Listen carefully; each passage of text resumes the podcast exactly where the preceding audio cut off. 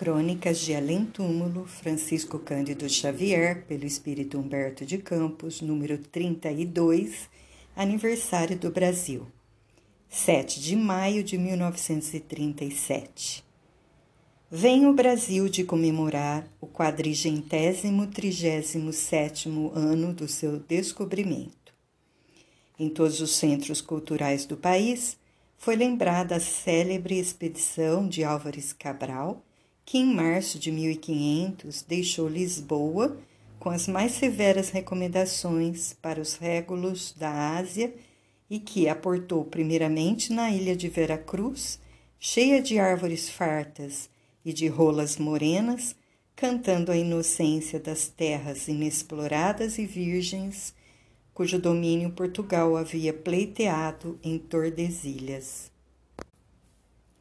Os naturais ainda pareciam permanecer com a bênção divina no paraíso terrestre, pois não conheciam o sentimento que fizera Adão e Eva buscarem a folha de parra, envergonhados dos seus pormenores anatômicos.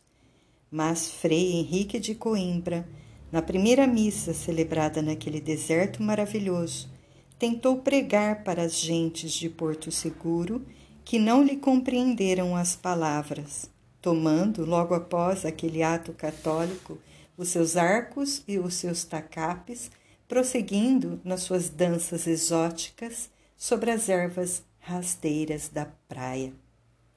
Sobre as grandes comemorações brasileiras desses últimos dias, não podemos mencionar as da política administrativa que no momento estava preocupada com a eleição do presidente da Câmara Federal, sendo de destacar-se somente a congregação mariana no Rio de Janeiro.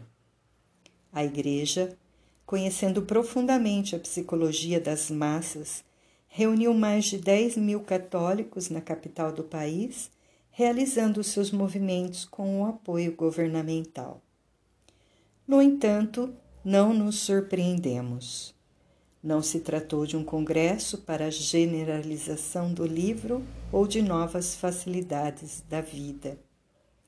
Como Frei Henrique de Coimbra, no dia 3 de maio de 1500, entre as madeiras toscas da Bahia, Monsenhor Leovigildo Franca, na Feira de Amostras do Rio de Janeiro, dava explicações da missa ao povo do Brasil com a diferença de que falava pelo rádio e com pouca esperança de ser entendido pelos seus patrícios, que, como outrora, se levantariam dali com as suas cuícas e os seus pandeiros, procurando a favela ou a mangueira para um samba de quintal.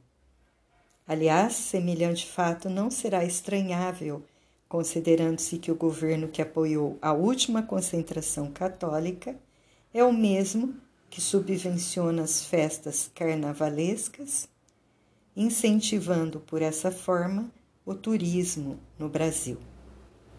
Todavia, longe das apreciações superficiais que teria feito que teria feito a nação em mais de 400 anos de vida histórica e mais de um século de independência política, com um território imenso em que caberá possivelmente toda a população da Europa moderna, ela apenas conhece pouco mais de um décimo de suas possibilidades econômicas. Do vale soberbo do Amazonas às planícies do Prata, há um perfume de matas virgens na terra misteriosa, e o mesmo livro infinito de sua natureza extraordinária espera ainda a raça ciclópica que escreverá nas suas páginas, ainda em branco, a mais bela, talvez, de todas as epopeias da humanidade nos triunfos do espírito.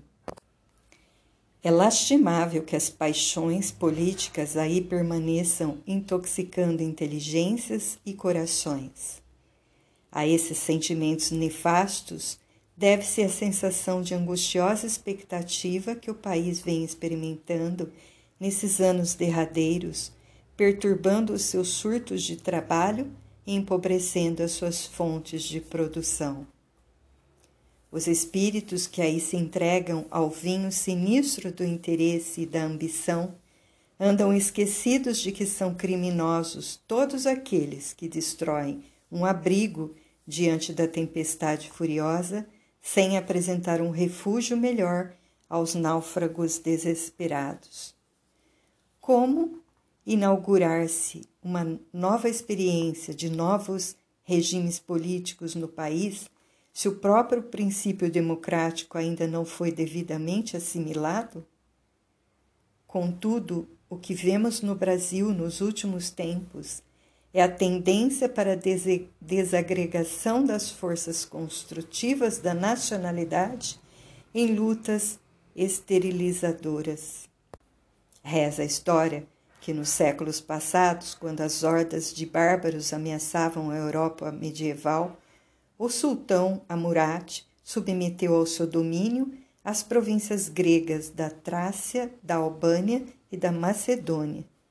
Cheio de galardões e de vitórias, avançou para o norte em direção dos sérvios e dos búlgaros, que, comandados por Lázaro e Cisma, lhe opuseram a mais encarniçada resistência.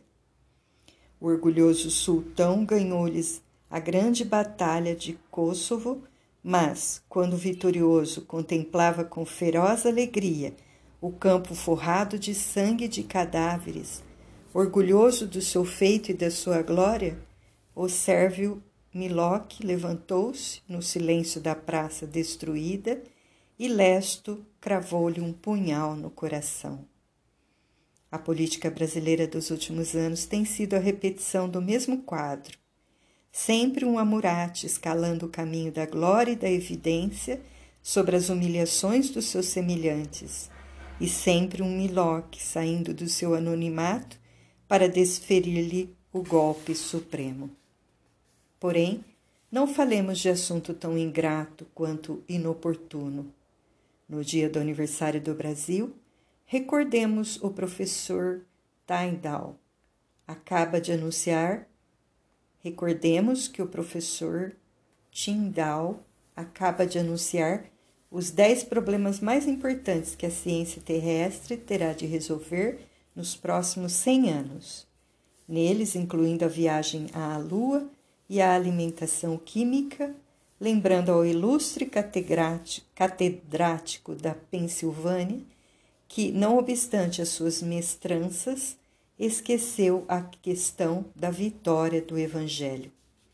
E olhando o país maravilhoso em que todas as raças do planeta se encontraram para a glorificação da fraternidade e do amor, saudemos com as emoções de nossa esperança as terras afortunadas de Santa Cruz.